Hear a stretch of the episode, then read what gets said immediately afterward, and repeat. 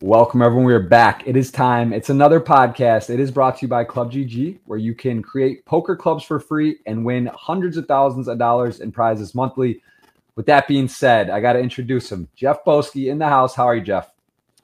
Uh, it's a pleasure to be here. I know you've had countless legends on the podcast. I've I finally made it. right, we, we've talked about it. We've played. We've battled live. We've known each other for a long time. Very very similar in our poker journey. I think around time time wise starting. Maybe give those a little bit of a background when you got into poker, who you are, what you do. We're to look at all your socials and YouTubes and all the good stuff. But give me a bit of an overview of yourself and how you got into poker. Uh, yeah, quit my job, dropped out of college in like 2003, right around the time uh, Moneymaker won the main event, and was just inspired by that, and just pursued the journey of cash games, tournaments, online, live. Uh, eventually moved to Vegas in 2008. I've been here for 15 years, haven't gone broke yet, haven't scammed anybody, so I consider myself in the one percent. you say that it's i mean listen poker's the greatest thing in the world right the the people the stories that you hear the good the bad the ugly with that being said as you just sort of framed it is it fair to say that um, you've seen a lot in this in this industry stuff that you almost don't get surprised at this point by by what people do and and maybe t- tell me about that a little bit. Why do you think that is? Yeah not to be too negative but uh, yeah there's you know there's a lot of bad actors in any any industry but it does work out well if you you know are ethical and make good connections and good friends good friendships and just have trust with a lot of other well-known pros. You kind of get accepted into those circles where not that I borrow money a lot or anything like that but if you needed to you could. But in general just don't don't lend money to anybody because the best thing that can happen is you get paid back you know in general um, other than them reciprocating that in the future but yeah that's uh it's a, it's a great great profession for those that can handle the swings and the highs and lows. And uh, you got to just really love the game, and you have to be able to handle just devastation repeatedly, day in and day out, and uh, chase chase the glory. You know. Yeah, and you know, speaking of that, you got in when you originally got in. Is that something? Was it was it something you thought would just be a hobby? It was kind of fun, or when did you know you would be playing professionally and, and for a long time? Yeah, it started as a hobby. I was uh, coming out of high school into college, just playing home games with my friends, just like everybody, and I just did better than most of my friends and just studied hard and just really fell in love with the game and was always excited to play. I don't have the same exact passion as I do now as I, as I did then. Um, it kind of, you know, you kind of get withered and old now that we're like 20 years into the game, but we we still got that love and we just approach it in a different way. And uh, yeah, glad to have made it this far and uh, been lucky enough to be in some spots to uh, continue the journey and uh, be my own boss effectively. And and what would you say you enjoy the most so far? Looking through your career in poker, you've done YouTube. We'll take a look at that. You stream on Twitch. You've done that for different periods of time, more extensively than others. Um, what is what is it that you love the most? Live cash, live tournaments, content. What what's you is your favorite part about being a professional and, and what you do? Um, I mean, um, I'm 99% tournament player, but uh, there's something special about you know winning a big cash game pot or just going deep in a live tournament. But just the the time and effort that goes into live tournaments compared to the the chance of winning or final tabling so slim. I just find it a lot more efficient to play, you know, 10, 12 tables online and grind eight hours on a Sunday. Uh, bigger fields, but a lot more likely chance of going deep and actually final tabling something or winning something and to be able to do it on Twitch and really capture that moment compared to making a, a poker vlog where you have to recreate everything. It's just a lot more efficient to win a tournament on Twitch and have the viewers there with you. Just kind of really euphoric moment that's uh, hard to capture, but when you do, it's it's pretty priceless. Yeah, the, the YouTube grind is it's it's not for everyone, and and you see some some of the guys over the years that have had success. It's hard to stick with it have you found you are more active now on YouTube, or, or, do you feel that it's like is that something that, as you're alluding to with Twitch or some other stuff, it's a lot of work, right? To do it, to to to, to film it, then to go. It's not just like you film it and it gets put up. There's editing. There's your own personal touch. Do you have a team? Do you have editors? Do you have people working for you, or do you do most of your stuff? No, almost uh, almost 100% of my stuff I edit myself in the most uh, ghetto way possible on my iPhone. I've never uh, I've never learned how to use a proper like editing, you know, Final Cut Pro or anything, which is my own ignorance. I just just never done it. It would make things easier, but I'm just set in my ways doing it on my iMovie iPhone app. Yeah. just keeping it raw and real and uh, just kind of saying, hey, if I can do it, you can do it. I'm filming with my iPhone, no expensive camera, no expensive, expensive editing software, and I'm just documenting the journey. But like you said, it's just so many hours of actually filming in the casino and then editing um, and put it on YouTube. And the, the biggest problem I had was I'd put every single live tournament I did on YouTube for like the first five years. So as you know, that's going to be just a lot of losing, which is not only depressing to have to edit that and relive all those horrible moments, but then the viewers were like, "This guy, all he does is lose." but that's the reality. That's how tournaments go. I mean, I could just do the ones where I min cash or final table, which I think I am actually going to do going forward because just the time and effort and you know people like a happy ending. You know, they like to see the good guy win. Yeah, it is. It is. It is. Um, it's an extra element, I would say, of pressure. Do you ever find yourself on Twitch where you feel like you, you're like you you feel you know more people are coming on, right? The viewership grows, you see the number, more engagement. It's kind of fun, and you get deep in the tournament, and you know you know there's let's say randomizer, right? There's a spot where it's like you could shove, you could do this, or maybe the better play. Do you ever find yourself sort of like trying to trying to survive or, or not taking certain spots because of knowing the equity within the to go deeper versus maybe going for the win, like in the moment? Yeah, I see what you're saying there, but I think in general it's better strategy strategy just always go for it and not fear the uh, the the backlash of oh you should have just folded, bro. You know, it, don't five bet jam ace king. You know, of course they have aces. Uh, it's just more exciting to go for it, and I, I have been doing that more more and more compared to making the tight fold. Right. Um, for the the Twitch stream equity and just the the luck of just going deep. You got to take big risks to get to win big prizes. Yeah, I think that's worked out pretty well. And and what's been your best, your most exciting Twitch stream? Would you say like uh, was it a win or big buy-in? You know, long stream. What what's sort of like a memorable Twitch moment for you? Uh, yeah, obviously, the longer you stream um, on that given day, and the deeper you go into tournament, and the bigger the buy-in, it's going to create a bigger viewing audience. It's also good to network. You get the big raids from you know the big channels like Razor Edge or Ape Styles or buddies of mine. So that's just and it just compounds, and you give raids to other people, so they reciprocate that. So it is one big great community. The biggest stream I ever had. I mean, I've I've had some some pretty decent wins. Uh, I recently made day two of the Venom, where I played a chip lead pot, uh, but it was set over set on the turn. And I mean, I, I thought I had the best hand with second set. yeah. I was pretty devastated uh, that he turned turned it in a three bet pot with just 200 blind pot. Uh, but you know, it you always remember the beats yep. uh, more than the big suckouts or big wins. But you, you gotta you gotta cherish the moments and just be be grateful we're in this situation. Yeah, and tell me about your your sort of rise within the the poker world because you've been sponsored now. I know you're with America's Card Room currently. Can you tell me about what it, what it is to be sponsored and, and when did that happen? How did that come about? Yeah, I've been with. Uh, I was the original ACR Team Pro over uh, five years ago. Uh, they contacted me to give away a Venom ticket, and they said they'd give me a five hundred or not a Venom ticket, a million dollar Sunday ticket, five thirty or five forty. And they said, "Oh, give me a ticket um, if I just give out a ticket." I was like, "Oh, done deal, you know, free free five forty. And I remember there was a moment where that could have just been the end of the conversation, but I didn't really play on America's Card Room at the time. And I said, "Who who are your team pros? Tell me more about your site." and they said we don't have any team pros. And I've never been a team pro. Um, but I was like, well, shit, I I've had this YouTube channel for about a year. Check it out. If you like it, I can promote ACR on there.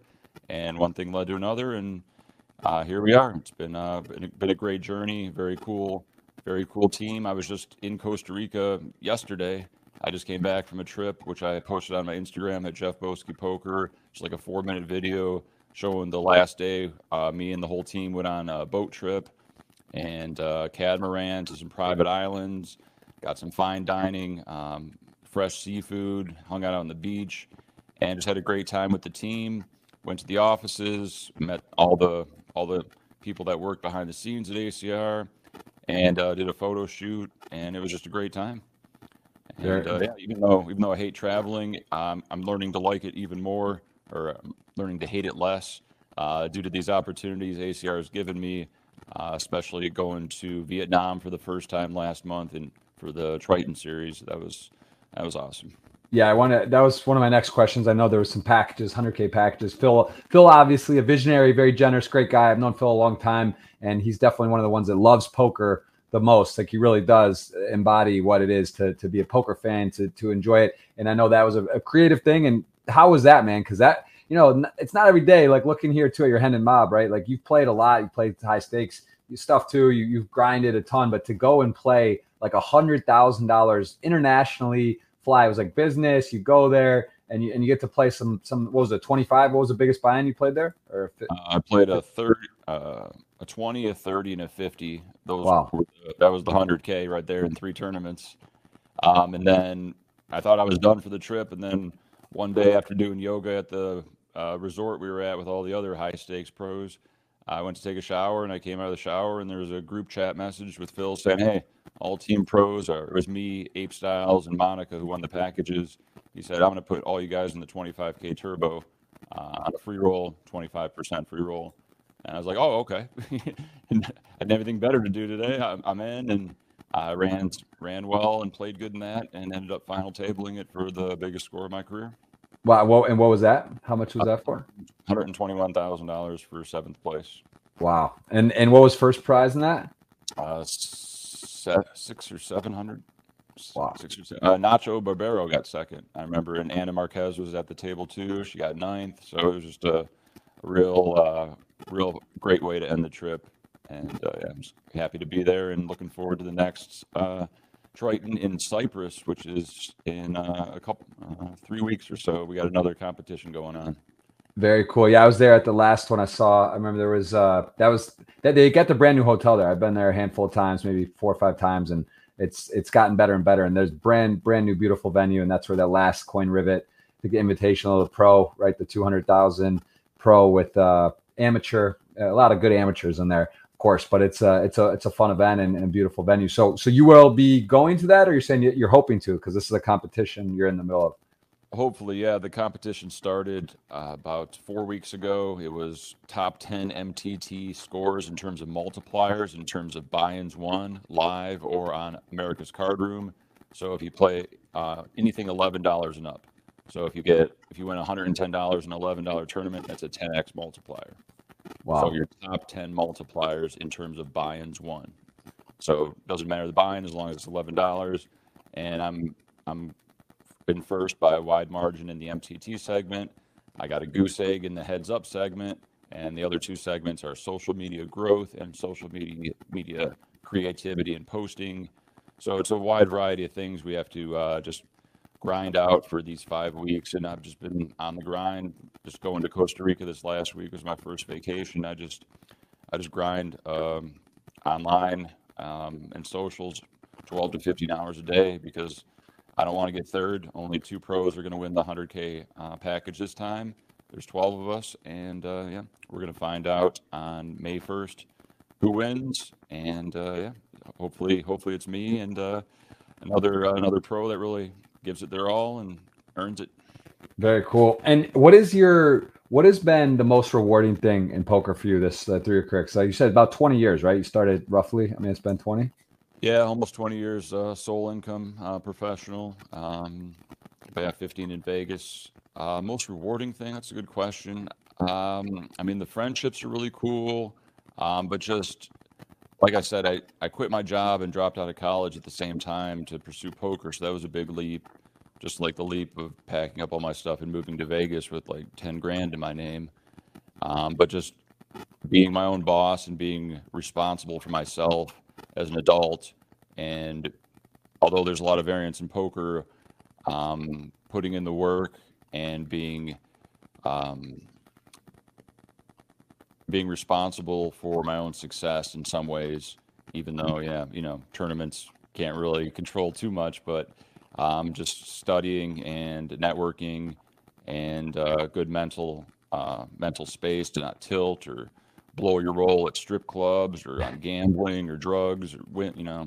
it's a uh, litmus test, right? Like really to be to make it through poker, there, there are really a lot of obstacles thrown at you in a lot of various ways. At times, you don't even know. You might think, oh, it's like starts with one hand of, of uh, baccarat or you know one hand of this or oh look you know boys let's go here you can you can you can get pushed into some weird spots and, and sort of find some um, some addictive type of things for sure. And that is, I think it's it's a very big stereotype, but it's actually very true. I'm sure we all know people that have got sucked into some pretty nasty vices that that that uh that that happens, right? It really is. It is part of the part of the the attributes of a poker player or of a professional gambler is you got to really be able to to monitor. You know, I guess the word moderation, limit stuff it's okay to make a sports bet here and there or whatever, but you just, you know, it's hard, it's easy to get sucked into uh, some bad traps, if that's fair to say. Have you found yourself ever in a spot where you kind of like, wow, maybe this, I'm getting a little too much, playing a little too much roulette or drink, going out a little too much? I mean, you lived in Vegas for 15 years, you're, you're susceptible to some of those, those runs.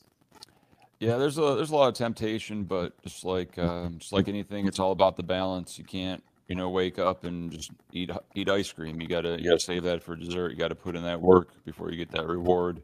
And I think if you have a nice balanced um, routine, I think that's most important to take care of your body, your mind, and your finances, and just be a responsible adult. Um, and like that, I always think of that. You ever seen the movie The Girl Next Door? Came out like 15 years ago. I don't think I saw it. No, probably maybe. I'm so bad with movie names. Oh. Who's in it? It sounds so familiar. I mean, I know the Timothy Timothy Olyphant. Um, I forget. It's about this hot girl next door that ends up being a prostitute or something. Okay. It's, just, it's, like a funny, funny. I don't know, but he says, "Is you, you got to ask yourself: Is the juice is the juice worth the squeeze?" And I find myself asking myself that every day in so many situations. Like, uh, is it uh, I got to re- I got screwed buying this product for twenty dollars. Is it worth it to go through the hassle to refund it? You know, the time, the effort. Is the juice worth the squeeze? You know? I, I got I gotta I gotta clip that because my wife, who bless her, she's Brazilian, the amazing woman. We just had her second son. She's like literally the best, you know, best thing in the world. Exact thing, right? It's about it's really about the same opportunity cost too, right? It's like exactly right. You get this thing, you want to be on customer support. Do you want to go to the post office, or sometimes you just got to eat it, give it away do whatever, like let it go because that, that's a good point. Your time, it's it's sort of the same as opportunity cost. Certain things you just gotta you gotta bite it, move on, and think about your yourself, your value, your time as a person, and, and what you want to do with it. Because it's it's a lot of times I think people get stuck in these spots of doing things they don't want to do or they shouldn't do, or they could find a different alternative to it. So problem solving, if you will. Yeah. Yeah. There's a lot of ways that people can optimize their life uh, monetarily just by paying people to do things that they don't want to do or paying professionals to do things more efficiently and better yep. than they could do. Um, like I used to always hate picking up dog poop in my backyard. Turns out there's a company called the Poop Magician that picks up your dog poop for 30 bucks a month. That's worth it to me. Might yeah. That, yeah. It, it's, I mean, that I, I went to school, I went to college, graduated, but the one of the only things that stands out or I remember really from it was like an economics class just about opportunity costs and it's so obvious this is like not this isn't like a, a, a groundbreaking principle but you know it's like the example in the textbook was tiger woods doesn't mow his lawn right it's like exactly like you're saying there's just there are you got to find out what your hourly is worth you got to find out what your time is worth and then there's probably things that yeah it's not a big deal to uh, clean the bathroom or take out the trash once in a while but like you don't want to be doing things that are going to take a lot of time away from you that you should, you know, that are just not not what you need to be doing. So that's that's I, I feel like poker is such a great metaphor for life, right? You you deal with I say this all the time: winning, losing, how other people's win and lose, success, failure, bankroll management, game selection, reading, all these things. Like there's just so many. I think poker is like a, a life tool that you get to, and as a professional or someone that does it for a long time, you really get to kind of carve out and see a lot of parallels to, to real life on things, on, on what you're doing and how how you go about your life. So I think that's um, you know, I think that is uh that's that's something we're pretty lucky that we've gotten in and we've we've kind of seen the ups and downs of poker as well, right? Like when you see economic cycles in the world and, and markets crashing and stuff happening, it's like same thing in poker. There's a boom right? Like you were black friday what 2011 did you did you move out of the country? Were you did you go somewhere for that afterward or um, I actually bought my first house 15 days before Black Friday hit when I was committed to stay in Vegas, uh, wow. far away from the strip, because I was like, yeah, I don't play live much. I just play online. So wow. I dumped almost all my money into buying a house, and then they're like, oh, you can't Black Friday. hey, who's coming to Vancouver? Who's going to Mexico? I'm like, uh, I kind of got a house. Uh, did you did you bounce around then? Were you going to? Did you start? Did you go out of country visiting friends and go play for for periods of time at, then? I waited till I think 2013 and 2014 before I said, "Wow, it's really not coming back," and uh, ended up getting two six-month uh, furnished apartments in Vancouver, um, and just left my house vacant, which is I'm paying for that, and then paying for 2,500 a month to grind in Vancouver and pay my taxes still to the U.S. It just felt dirty, and uh, yeah, luckily uh, we have other options now, and I'm happy to be um, be comfortable in Las Vegas with my dogs, my friends, ACR, and uh, all the luxuries that I have grown accustomed to. And if you were to live anywhere else, where where where's some place in the world that you just love that you've traveled, been on tour, wherever that you, or or not, just vacation wise? Yeah, that's a good question. Um, I've heard a lot of good things about Thailand and um, Mexico. Nice beaches, but uh, somewhat somewhat dangerous. Uh, some bad internet problems. Vancouver is great, um, but expensive once again. I'm I'm pretty happy in Las Vegas for now. It's got pretty much everything I want. It's got the peace of the desert. It's got the chaos of the strip. Um, and when friends come into town to visit, they come to visit me. I don't have to go back to Michigan. I don't have to go anywhere else to uh, to uh, you know hang out with them. And there's plenty of stuff to do. So I think it's a great balance for me living in Las Vegas. So i I'm pretty happy here for now. But who knows what the future will bring? I'd definitely like to explore more, and we'll see what happens. And do you do you believe is this poker something you're going to be playing for the next? Like, you, what would you be doing if you weren't playing poker? And you said you sort of maybe your desire, passion, which is natural. After 20 years, there's times where you're more into it, more not. You said get a little older. It's a little more tiring to maybe travel or play those long sessions online. Do you, what what else would you maybe think about doing? And do you see yourself playing 10 years from now? That's a good question. I, I'd have to just find out what I have a, a real big passion for. I've thought about some things that are probably not very good monetarily. I thought about this is going to sound crazy, but being a motivational speaker to get people to stop smoking cigarettes. Okay. I think that'd be very rewarding. I don't know how much money I could make from that, but I think it'd make a big difference to the world and to help people. If I if I could, you know, put put together a, a plan or um, a step by step process in which people could actually successfully quit cigarettes, I think that that'd be huge for so many people's lives. I I was a smoker for about eight years, and I know what it's like to be addicted to cigarettes, and it's it's it's a drug, man. It's it's horrible. It's disgusting, and um, yeah, I I think that's just something I thought about. But I'm pretty happy with poker. You know, it's ingrained in our lives. We we still have that love for it, even though you know you can be on a month long, couple month long downswing, and you just hate it, and you hate losing money.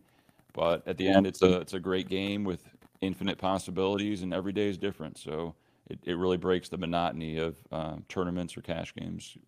And and you gotta you gotta pick a day right now for for poker. What's your dream day? You've got some taste of let's let's say a weekend. You get to play a high stakes. Yeah, go to the cage and, and buy in for uh, uh, play for a cash game format or a tournament of similar value, like a 10k good tournament, 10k great tournament or 10k buying great cash game. What's your what's your poison live? What do you, uh, tournament? tournament for sure. I'd, my dream would be to win the, uh, you know, obviously the World Series of Poker main event, which I'm uh, one for 17 in with a min cash. Kind of wow. hurts. Wow, that's not, my my. You know, it's funny you said my WSOP record is not phenomenal either. That's hard to do. Like that's almost like at your level, your ability, even just like anyone, right? Like if you threw it to like a guy who's like ne- doesn't play poker once a year, they're gonna probably do better than that. So that's kind of obviously running terrible probably some crazy, you know, ace king suited to jack, set over sets, bad, you know, but but you're also the guy that probably wins it, right? Like you have that type of run and then you just come in and it just just works out. That's how it goes. And it's it is it is it is crazy like that. But that's that is I feel I mean mine's not great, but that is that's one of the worst I've heard in terms of uh cashing. That's pretty brutal. So and and and I'm saying that with as in I, I feel good things coming for you because it is such a great tournament. And I know I know you're a very good player, so that'll be. I'm sure you're looking forward to that. Do you do you look forward to each year? Like, are you like this is my year? You're like, man, I'm this has got to stop, and like I don't even want to go play. How do you how do you approach that side of it? Well, I think the best advice I've ever given people is you want when it comes to tournaments, especially live tournaments, you want to be optimistic going in, but you also have to be realistic. Yes. Odds are you're just going to lose 100% of your money you put in you know 10 15% of the time you're going to get double your money you know 1% of the time you might 10 exit or more that's that's the reality but you don't want to go into that attitude like well gonna dust off another 1K buy-in. Uh, then I gotta play again tomorrow. There's a 2,500 at Binions or some shit. It's like, uh, you you got to be like almost uh, naive. I guess that's the best word for going into tournaments. Like, yeah, I'm a winner. I, I you know, the, the like the fake, the universe. I got to put it in the universe, the positivity, but it, it does work. I mean, you can't go in there miserable. Like, I'd rather stake a guy that's less talented but has a better mindset and, and is excited about being in Vegas for the first time and playing their first tournament and just experiencing the rush compared to just a, a withered reg that's just grinding it out, stuck 80k in makeup or some shit. I don't stake people. Don't don't DM don't hit the DMs up on that. Yeah, yeah. That's a it's fun, but it's it's a lot of work in itself um, yeah, to to account and do. The uh, the the have you what is your experience with um with selling action? I know you've done that before. People have a piece i think you've done on StakeKings and other places. Do you enjoy when people have buy your action? Do you enjoy when others are involved or do you like to just kind of have your own action if you had to choose? Yeah, I mean, I, I really haven't been staked since uh, 2009 as any t- type of a backing deal, but I have sold for a few higher buying events on StakeKings in the past, and I sell just um, now ACR has in the client where you can sell action just to anybody. You just put it right for the tournament, and it's all handled. There's no there's no vig or anything, and uh, yeah, I just sell half of my Venom action just to give like the Twitch viewers a sweat and everything. Um, and that's actually Venom started yesterday, so it's going on for the next two weekends. Um, 2650 Venom PKO. Get in there. I know I know you played the Venom a few times. That's good. It's fun. Good runs. Big big money up top. What? It's a million plus to first, and and maybe even a couple spots get a million. So yeah, I hope to I hope to get It's I know it's usually over two weekends for like four starting days. So I'll take a look at that. Was well, just first one, and now there's there's Sunday, and then maybe yeah. next Thursday, Sunday, or some Friday, Sunday. Friday, Sunday. Yeah. So, yeah. Very cool. No, it's it's fun. I, listen, there is. I I streamed on Twitch for five years, pretty pretty religiously. It's there is nothing like a deep run in a big tournament with chips. Like it's it's just like it's so worth it. All those other times that you min cash or don't cash, and then just to have like you know one special special run. It is uh the variance in poker is crazy. Um, you how do you approach luck? How do you approach sort of you know you, you mentioned your positive attitude. This type of thing is important. You'd rather have someone who's gung ho and feeling good, you know, than someone maybe in better and that has a, a negative attitude or isn't giving their best. Like how how do you sort of deal with you know, there's there's big moments like that. You're playing for for six, seven hundred thousand first, right? You get seventh, you're excited, but you know, basically, you said we lose poker tournaments for a living. If you play tournaments, like it's very rare to actually win. Even on that, you're like, wow, like I'm so close, or one more flip, or how did you know that your bust out hand? Let's take that for example. How did you bust out? Yeah, it's always bittersweet, you know, final tabling a tournament and not winning it. You know, even if maybe if you get second or third, you're a little more happy, but you still were that much closer to winning it all. And that fucking guy beat you. He beat you. You didn't win. You lost, even though you got second.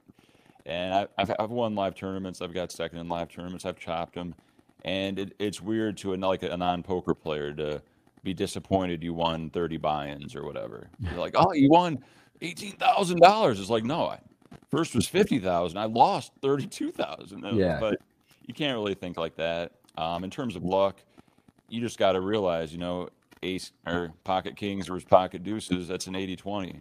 You're gonna lose twenty percent of the time. That's a lot percent of the time. Ace king to ace queen, you're gonna lose. You know, uh, you know, th- three out of four, or you know, one out of four, one out of three times, and that's just reality, and it hurts. It seems like ace king to ace queen should be like a 90-10. They're like, yeah. oh, you got three queens left. Oh no. Oh, they'll get there other ways.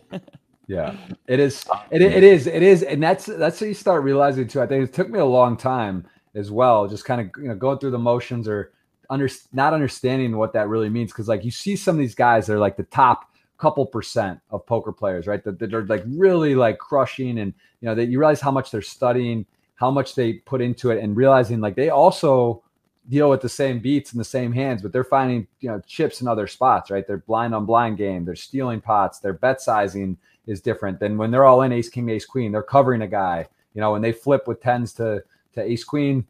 They're, they, they're, they're, they're four to one chip advantage by that point, right? So it's like you start realizing and understanding nuances to the game, and you start. I think there's so much ego in poker. It's great to sort of look at what's working, what's not working, and be realistic, right? And understand that people are doing things differently. There is a right way to do stuff. And I, I just remember for so many years in my career, I'd like same thing. I'd be, oh, I lose ace, queen, ace, jack. I'm so unlucky. But like I had eight big blinds. You know what I mean? Like it's like, all right, like what you know, and that that I think is uh, important to be proactive on studying and working on a game. And sort of my next question: What do you personally do? Are you in the GTO world? Do you do solver stuff? Do you have study groups? Do you watch review final tables? Or do you just play? How do you how do you work on your game? Yeah, I mean, I've been just immersed in training since back in the day, reading Harrington on Hold'em, Super System, all those books, um, Card Runners, Poker X Factor, every training site, just trying to absorb as much as I can. Um, BBZ, I've been an affiliate for Raise Your Edge for many years. Uh, love their site. Big shout out to Ben CB, great guy. And yeah, just always staying, um, just staying immersed in the information and the content and just thinking about lines and sizings and uh, paying attention to tells, timing, um, and sizing. Timing and sizing, two most important tells, live or online, and just uh, just trying to get better every day because there's always different ways to look at hands and ways to learn and just things to take away and it's just so hard to implement them and always you know think about all the variables in a given hand and the history that's what makes it great. You know, it's it's not a it's not a simple game, and your decisions are gambling, and that's if everybody played perfect, no one would win, and that's why it's it's poker. It's not chess. You know, it gives people the hope, even if they're a less uh, less talented player, to win. Yeah, no, it's well said. It is it is it is a beautiful game, and there is. I think part of it as well. You you start as you are more into this, you deal more with real world uh, variance, right? Like you get a fender bender or something happens that, you know, Black Friday happens or, um, you know, there's a lot of examples, but I think that, you know, the markets drop or if you're in crypto at all, right? Like the swings are pretty crazy, but I feel like poker players are able to sort of withstand and understand grasp variance and like things like you just kind of shrug it off or i think it makes you stronger right people in the stock markets are crashing they're losing their mind like it's like they don't even think like how like they literally have nervous breakdowns where know crypto if you have some crypto holdings and it goes down 40% and you're just kind of like all right like you know like you just don't yeah i feel like we do better with understanding volatility and variance. If, if anything i think that's a huge skill set in poker that you sort of deal with and learn pretty fast. Do you have any examples with that? Yeah, I was actually going to mention that like five minutes ago when you brought something up how poker players have thicker skin when it comes to financial devastation or just, you know, like like the you know oh i got screwed out of a $20 purchase oh well you know you're not going to cry about it it's over you lost or yeah. you know, um, even if you're not, not filthy rich the paying uh, you know two bucks for three bananas compared to oh it's three it's a dollar for three bananas at this other store it's not a big deal it's just not worth the sweat and like you said taking crypto losses or stock market losses we're just more uh, used to loss and uh, the emotions that come with it than the average person.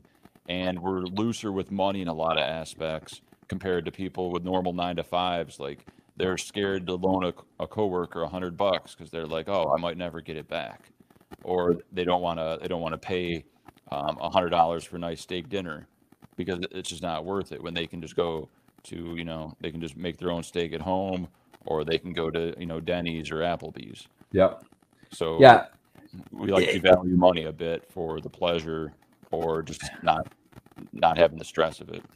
It's weird though because I, I it's also I, it's hard to explain that. Like I feel the same. It's like certain things you're just more splashy on, but at the same time, I think that you learn to respect money as well, right? But it's it's different stages, different. You know, I remember being in college and winning a tournament for a couple grand and just like buying a plasma TV, right? At the time, like you had four, a 6K bankroll and 4K is going to the 42 inch for the the wall but like so but at the same time too it's certain things you're more you're more you've learned and you you respect money more but you're also that's a good way to put it desensitized yeah you go to a dinner you're not like checking the menu price you're not checking the bill you know you tip a little more or whatever right? You're just a little like more cavalier with money but um you know i, I do think the poker player mentality gambler mentality is it, it's hard you know like the credit card roulettes right? I'm sure you've done a lot of those they're fun right? You go to a dinner you got six guys someone just does the bill. It's a it's a fun aspect. The equity is the equity. But if you do that with like a I don't want to say regular. If you do that with like a group of in the bit like just you know go out the couples that are not poker related,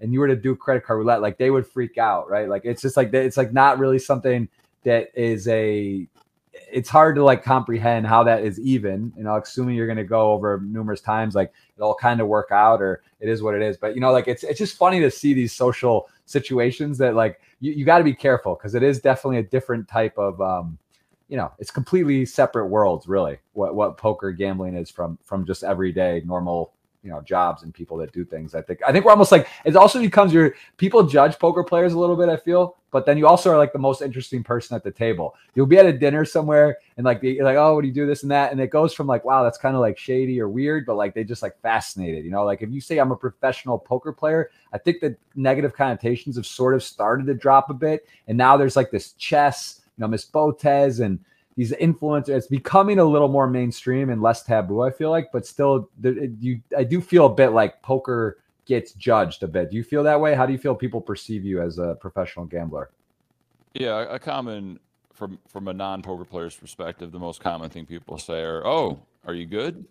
And it's like oh i, I kind of have to be or else i'd be out of money you know not to brag or whatever but i have to be better than the average plus i have to be able to beat the rake and the travel and the expenses and taxes. So yeah, I have to be very good to sustain. Uh, actually, a good conversation came up. I was playing a, a Wynn 400, and they were trying to do, like some recreationals were talking about. Oh, look at all these uh, professionals around us, and they're like, "What does it mean to be a professional poker player? How how does one justify that? Can anybody just say I'm a professional?" And they'd they'd ask the other pros of the table, "What does it mean?" And then they asked me, and I said, "It's just." If your sole income is poker and you sustain a living from poker, then you're a professional poker player. Um, you might have losing years, you might have winning years, but if that's your only job and you're making, you're paying taxes on it, you're making enough money to live your life, then you are a professional. And at least for at least for a year. I mean, I guess minimum one year time frame. Yeah. Yeah, it's a that's a that's a good way to explain. I want to ask about live poker, and this is I, I I'm gonna actually get gotta ask the team. We got to make something up here on the the graph on guests that play poker because it's not not a only poker podcast, but for poker players, I think it's in the 94 or 5 percent of the first ever Hendon Mob score is a final table, which maybe has something to do with that. It's just bizarre. Like honestly, if you go look at it, it's like every time. Now, of course, that could you could have played before, right? Not cash because it won't show you didn't cash, but the actual yeah. cash, not 13th, not 51st. The first cash is a final table do you remember this this tournament? Was this yeah. uh tell me about this, your first ever live tournament in Indiana of all places. What was what the connection there? Yeah, just uh, did a, did a road trip with my friend Bates um, from Ohio to Indiana for this circuit event and a couple other events. Stayed together. Uh, in second place in that, that's Sandler 1980 back on Stars back in the day. And uh, Mark Smith, that's Mark Pegasus Smith. He's a uh, circuit legend, uh, Nick Nick Guagenti or Nick G. You might know him. He was he was there oh, yeah. too. Um, yeah, I mean, 15 years ago, but I can still remember it like it was yesterday. Um, yeah, just I think there is some correlation with running hot in the beginning and going for it, but that can also be uh, it can go both ways. If you run real bad and you're real talented, you could just never play poker again. But if you run good in the beginning, it could be your downfall where you get a false sense of confidence where you're like, oh, this is, this shit's easy. Yeah. Like I told this to didn't really wasn't really accurate, but I told this to Rampage Poker right after he got his first like six figure score. I said, hey man, don't chase the dragon. Don't don't keep playing higher. You know this is going to end poorly. Just take the profits. Quit while you're ahead. and He's like, uh, oh yeah, I get what you're saying, but no, I'm gonna keep going. I was like, all right, you know, you know, good luck. and he's done, he's done great. I'm happy for him. I like Rampage a lot, but I think there's something to be said of just the amount of pain compared to the pleasure on the tournament live tournament grind, especially the circuit grind, the traveling. Man, I, I couldn't do that. That's just grueling, and that's why they call it a grind. But if you truly love it, I guess, like they say, if you love your job, you're, you don't work a day in a life. But bubbling live tournaments left and right and just traveling for days to go to Indiana or you know North Carolina or Florida and just the, it's I, my hats off to those guys. They chase those circuit rings and yeah, I I think I, I agree. I think it's also it really is about different stages or, or, or, times in your life too, right? Like it's like we're how old are you? 35, 34 years? Uh, 39 39. Okay, so I'm 36. Like you know, I have two kids now. You know, you've so you got a house, you settled down some, you've done it, like you've traveled. I remember that was some of the most fun times though. You know, you're 20, 21, 22, 25, even 28, 30.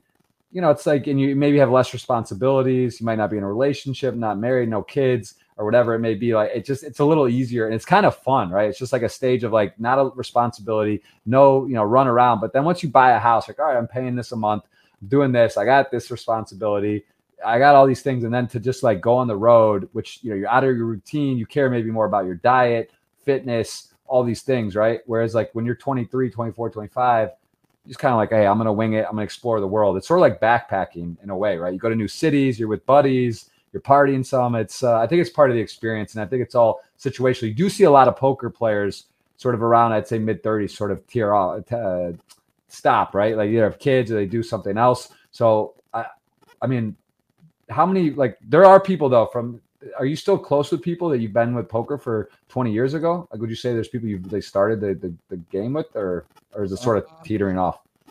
Yeah, you, you, lose a lot of friendships over the years. Black Friday definitely ruined a lot of friendships. Um, and it's nice to see all the old school legends like during the World Series, but other than that, you don't really talk to them. You know, you might see a happy birthday on your Facebook, but it's kind of sad that we don't maintain these friendships more. As you get older, you just don't have enough time. Like you said, you know, you got a wife and kids. How much time do you have to call, you know, Joe from the pool hall and see how he's doing? yeah.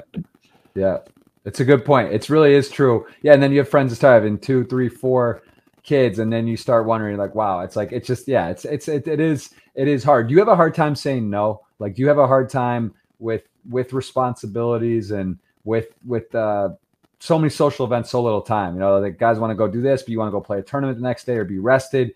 Do you find a hard time to, to say no, or do you feel like you have a pretty pretty good control of your schedule and, and do what you want?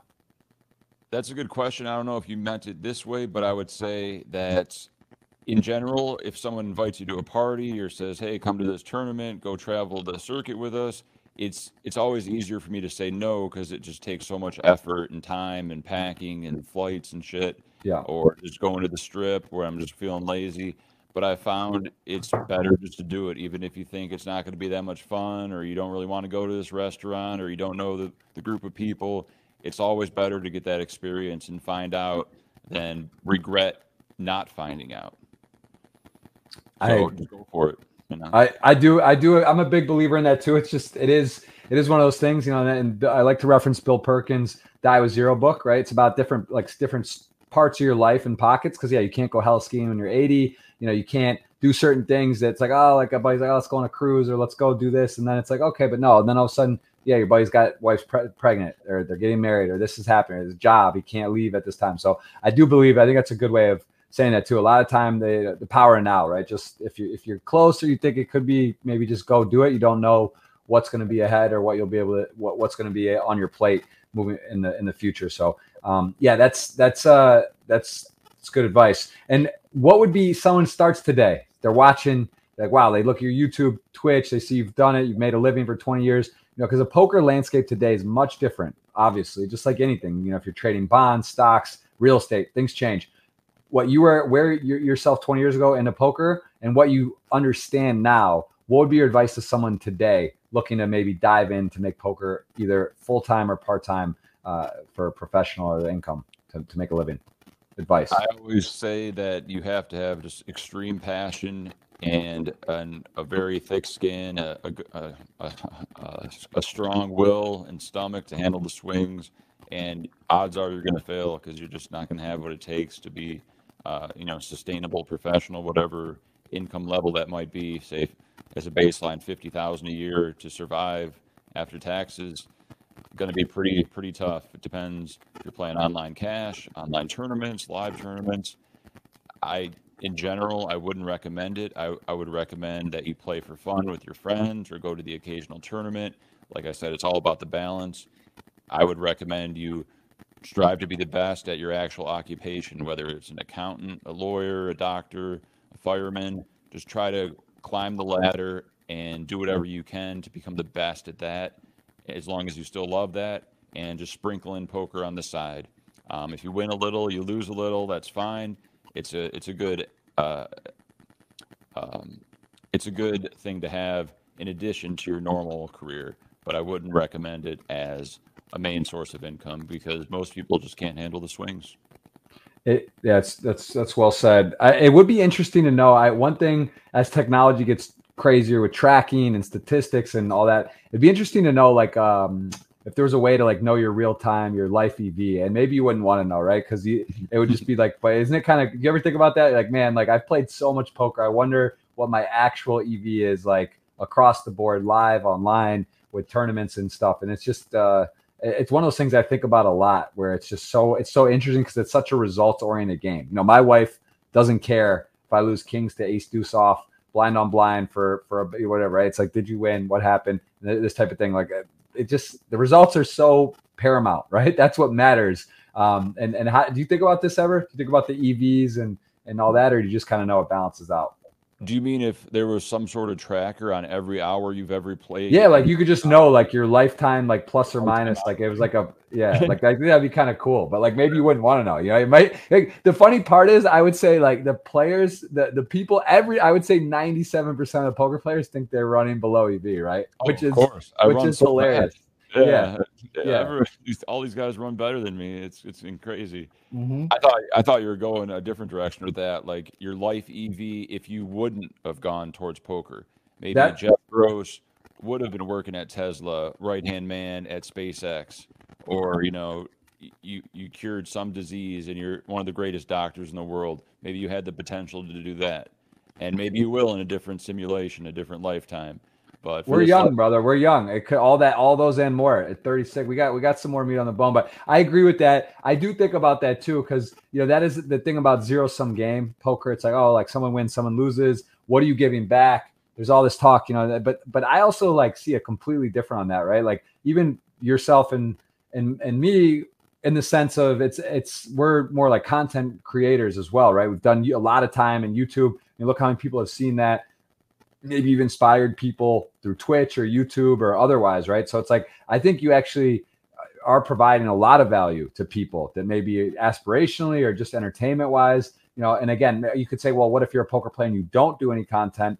Yeah, I mean, still like you're learning stuff, you're you're contributing things, maybe. You know, there's a lot of different things, but I, I think that's one thing that is not correct in poker, where people are always like, "Oh, like you're not giving anything back, or you're not contributing anything to society." So I disagree, at least personally and I would say, I could say, I think, like, I would say that for you as well, if if you feel that way at all, because like I think you do give a lot. You're giving a lot of uh, time, effort, and and entertainment.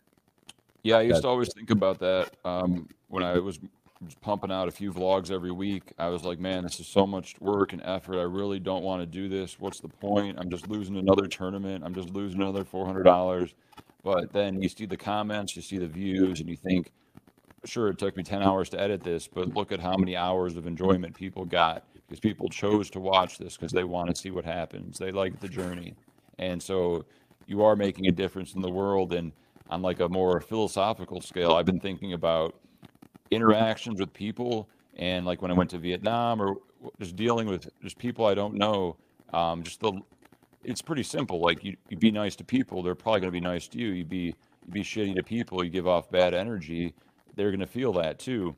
And I wonder, like, in the afterlife or whatever, if you get to meet all these people and, or they give you their, how they viewed you. Like, have you ever seen, you watch Seinfeld? You see the last episode of Seinfeld? Yeah. they're on a mm-hmm. stand and it's like everybody that interacted with, they're like sharing their crazy experience, like awkward interaction with Jerry or George. I wonder if it's like that where you just get to see their emotions of how they viewed you and it was like, yeah, I ran into Jeff. Um, I was about to cross the street and he gunned it and almost hit me with his car. Like, what an asshole. Yeah. Or, yeah, I was crossing the street and uh, I almost fell in a puddle, but he caught me. What a great guy. And he never, never said anything, said, have a great day. And I think just, you know, doing that, it feels good in the moment and it's got to be worth some extra points in the future if there is such a thing. For sure. Yeah. No, I mean, I start thinking more about those things too as you get a little older you know, it's it is interesting. It's interesting to to start thinking about the future. But um, what what about you? What is your dream your dream future coming up here? Do you want you want to have kids? you know, are you look? Do you do you want to? Do you have any sort of overall views on what life? What is what is to you the ideal situation? Like, do you, do you are you looking to start a family? Do you enjoy just having your freedom? Yeah, no, I've never been a big fan of marriage or kids. I know it's a great thing for some people. I know it's you know absolute hell for other people. I've seen so many friends go through divorces. I actually Yeah. there, um, Andy Stacks just made a tweet about this yesterday. I responded to where he talked about all the marriage rates and all the uh, the population decrease. Elon was talking about how this is a big problem, especially in Asia Yeah, like we're going to run out of people at the at the rate we're going where there's just not enough dating there's not enough people procreating where we're de- declining as a civilization and it could be a huge problem but personally for me um, i'd rather have dogs than kids. Uh, uh, there's a lot of dogs that need to be rescued. That is one of my biggest passions i didn't mention was i've been working with adopt a boxer rescue for many years and now i work with henderson animal shelter here in las vegas um, just to raise awareness to adopt, don't shop, because for every dog you buy from a puppy mill, that's a dog at a shelter that they're going to kill because there's no one to uh, no one to rescue them. So just keep that in mind before you buy any animals. Go to the shelter. You know it's hundred bucks. They're great, great animals, and you can save a life instead of getting little Timmy, that golden retriever puppy. Little Timmy's going to like the mutt. yeah, yeah. That's no, it's interesting, and it's interesting that that's I, I agree with that as well as the population thing. Though is fascinating to me. I just don't understand how you know what we're up to like eight billion people. I don't understand how they. I guess the math, right? These guys are smart. They've ran the models, but it does seem kind of like seems it seems bizarre to think that how it could ever like actually run out of people. You know what I mean? Like why would we? There's still people being born all the time, and I, I don't know. I mean, how far ahead are we talking? Like that doesn't seem like doesn't seem like it's something in the next thousand years even. But I guess there's they're saying no, it's more of a problem like in the next. Yeah, uh, like immediately. Like the numbers where one person does not create one person. Therefore, when when they die, there's gonna be 0.8 people on average from that person to uh, reproduce or whatever. I, don't know. I I'm not an expert on it, but I know Elon Musk is very very adamant about it and how it's a huge problem and we have to do something, especially with all you know the the addiction to social media and the lack, uh, the social distancing we went through, um, and all that. It's just decline in population where people can get their release other ways, where they don't want to have to deal with relationships and dating and all that hassle and marriage. I, I would think there'd be more. I would think that during during COVID there'd be more babies made. That's what people would be doing. But I guess at the same time, you also a lot of people learn. You know, when you're cooped up with someone, anyone, your best friend or your, you know, and and I, you know, I living in in South Florida, but living in like a New York City or anywhere, right? A city apartment. If you got like two kids, one kid, you can't leave the place. Like that seems like that is like uh you should be you should be getting awards if if you're if you're able to make it through that, right? Like that's like uh, I don't care who you are, how happy you are. That is intense, right? You got Zoom calls, you got you got working from home, your kids there, the crying two year olds, babies. Like yeah, that is uh I don't know. That to me seems like that that seems like uh that I guess that makes sense too, right? It's it's a bit of trials and tribulations on that. And I guess if, if from the population standpoint, so if if a couple has one child, right, that's one child, not two, because there's two Yeah. people. But also but also there's a lot of people just dead, don't have children or aren't married in themselves. So I guess yeah, I guess that makes sense why. And, and it does seem a lot more common. One, like I'm an only child, but like I felt like that was bizarre. Like literally all my closest friends, I was the only one. I think literally maybe out of Brothers 50 too. people I knew, I didn't know one other, maybe one other person was an only child. And I never thought about it ever until like later someone said, Hey, you turned out all right for an only child. Like kind of joking, but I never heard that. I was like, what does that even mean? Or I was like, what is that? I was like, I was like, oh, and then it made sense. But uh, what about you? Your brothers, sisters? Yeah, I just have one sister. Yeah. Yeah. Uh, Yes. but Adam Carolla said uh, something very similar to that. The best thing you can do to maintain and have a happy marriage or, is space. Uh, the bigger the home, the happier the marriage, just because you're just not all up on each other the whole time. You can go in that room, you can go in that room, you go to work, you do this. But if you're all together all the time too much, it's just going to destroy the relationship. And I felt that way when I had uh, like roommates in the past. I'm just not a guy. I've tried it. I just can't have roommates. As, as good as friends they are, I just I just don't like it. And just the proximity. I just like to have my my freedom, my space, be responsible Yeah. for myself. Yeah, it's it's true. I yeah, it's another. That's what I'm saying. Even like best friends or people live together, like you're going to be at each other's throats. You're in a not your personal space, and it, it's if if. But that's also why, like, I think it's this is a good point about like couples. I mean, not only just in the house. It's good to take a guy's trip, take a golf trip, have your you know a, a ladies uh, weekend or something. Like yeah, you and then you miss them more too, right? If you're with someone, I, of course, they're the couples that they just hold hands 24 7 and they're always with each other and it can work but yes i think if you took a like if you took a if you took a, a modeling of it all and you looked at it and, and, did some reports i think people that are away and apart some are going to do do better off to uh to stay together and be be feeling that sort of passion and desire um for sure that's a good that's a good point interesting i'll have to look into that um check that out more well who you said adam carolla yeah, Adam Carolla, he, he's had a lot of good books. Um, Not Taco Bell material, and in 50 years we'll all be chicks. Are some of the few books I've ever read in my life. And I 50 really, years we'll all be chicks. What's that reference to? Uh, that came out probably like 15 years ago. Uh, it's probably not PC, but it's about the uh, femini- feminization of all men. In 50 years we'll all be chicks. How um, we're, we're just getting weak as a as a species like peanut allergies and all these things that are just like ridiculous, but, but they're real too. But yeah, just making us more feminine and less masculine. Right. Saying he needs he wants more MMA, more of the slap slap competitions. We need more more action. Is what he's maybe saying. Not, maybe not violence to that degree, but just more manly. You know, grunts. more wilderness, less a yeah. thousand Egyptian thread counts more Burning Man, more get out there, get after it, survival. Yeah. Okay. Yeah, let's I, cook some meat over a fire. You know? Yeah.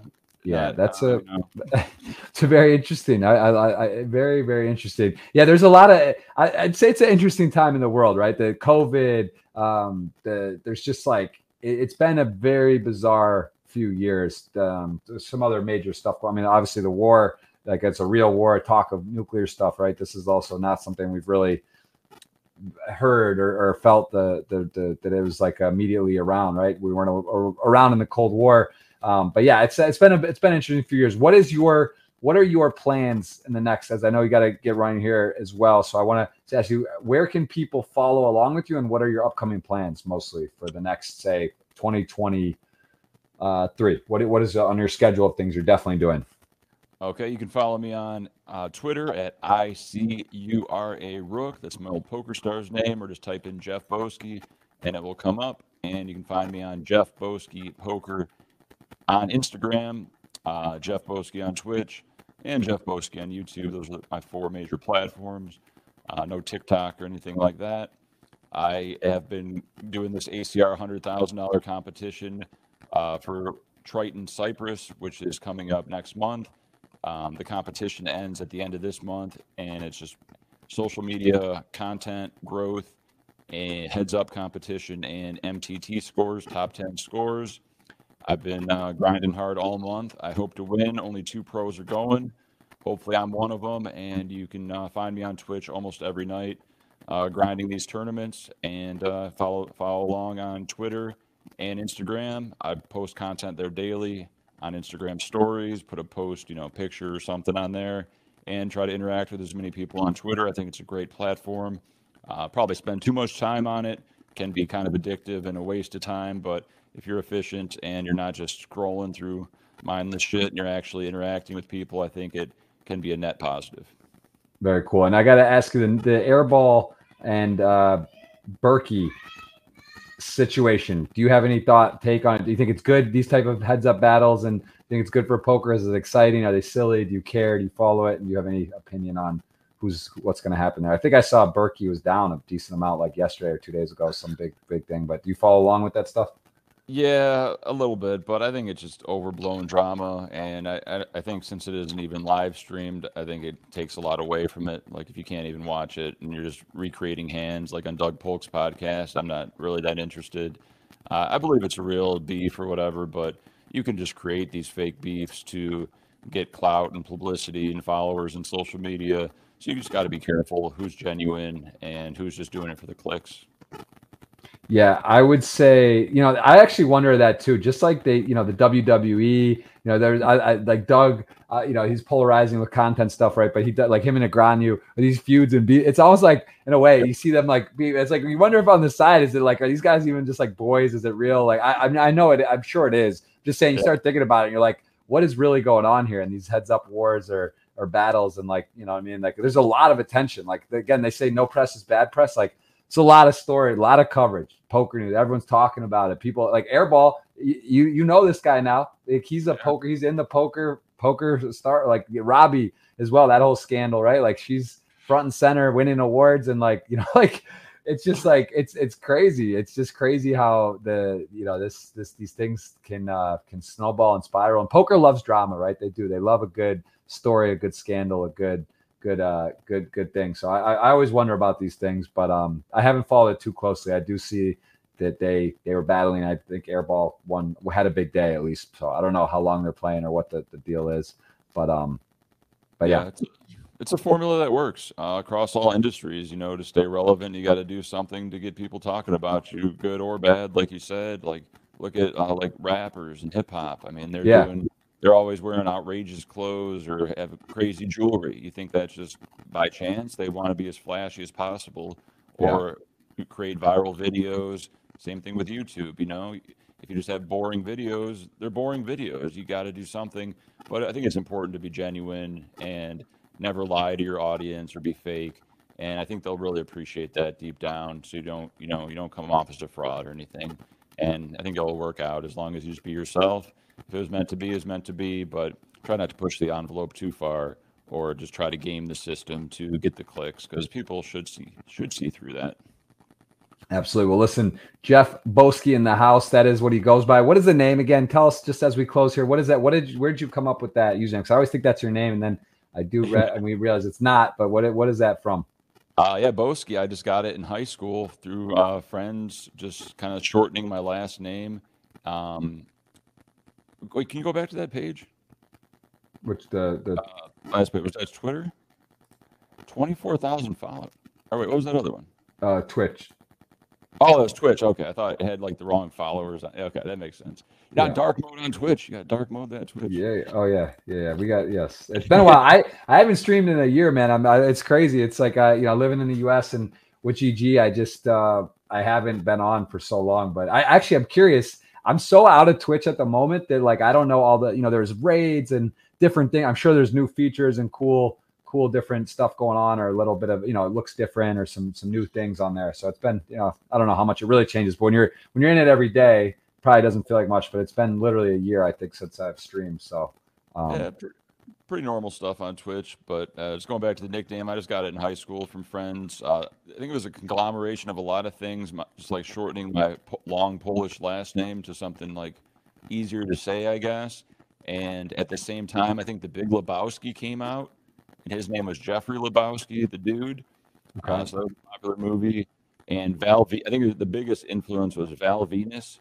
He was a WWF wrestler who whose character was a porn star, and he called himself the Big Valbowski. Okay.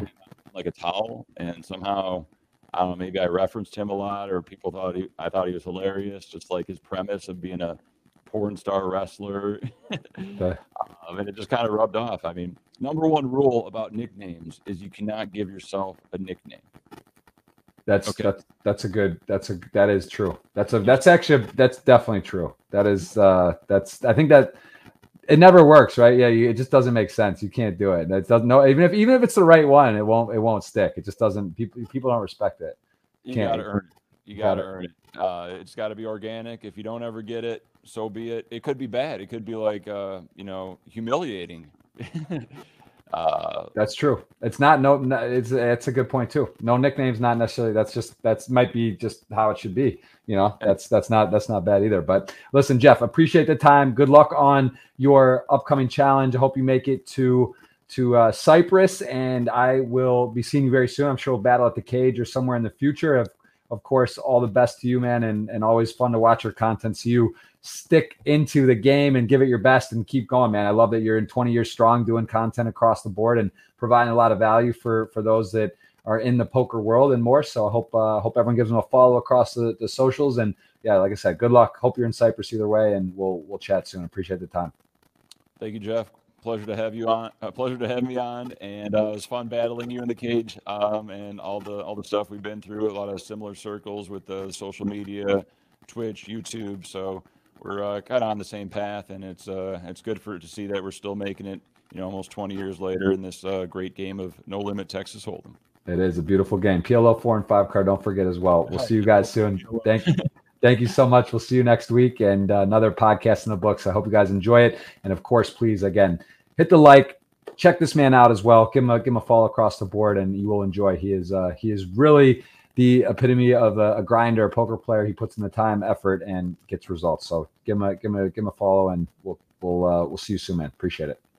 Thank you, Jeff. Appreciate you.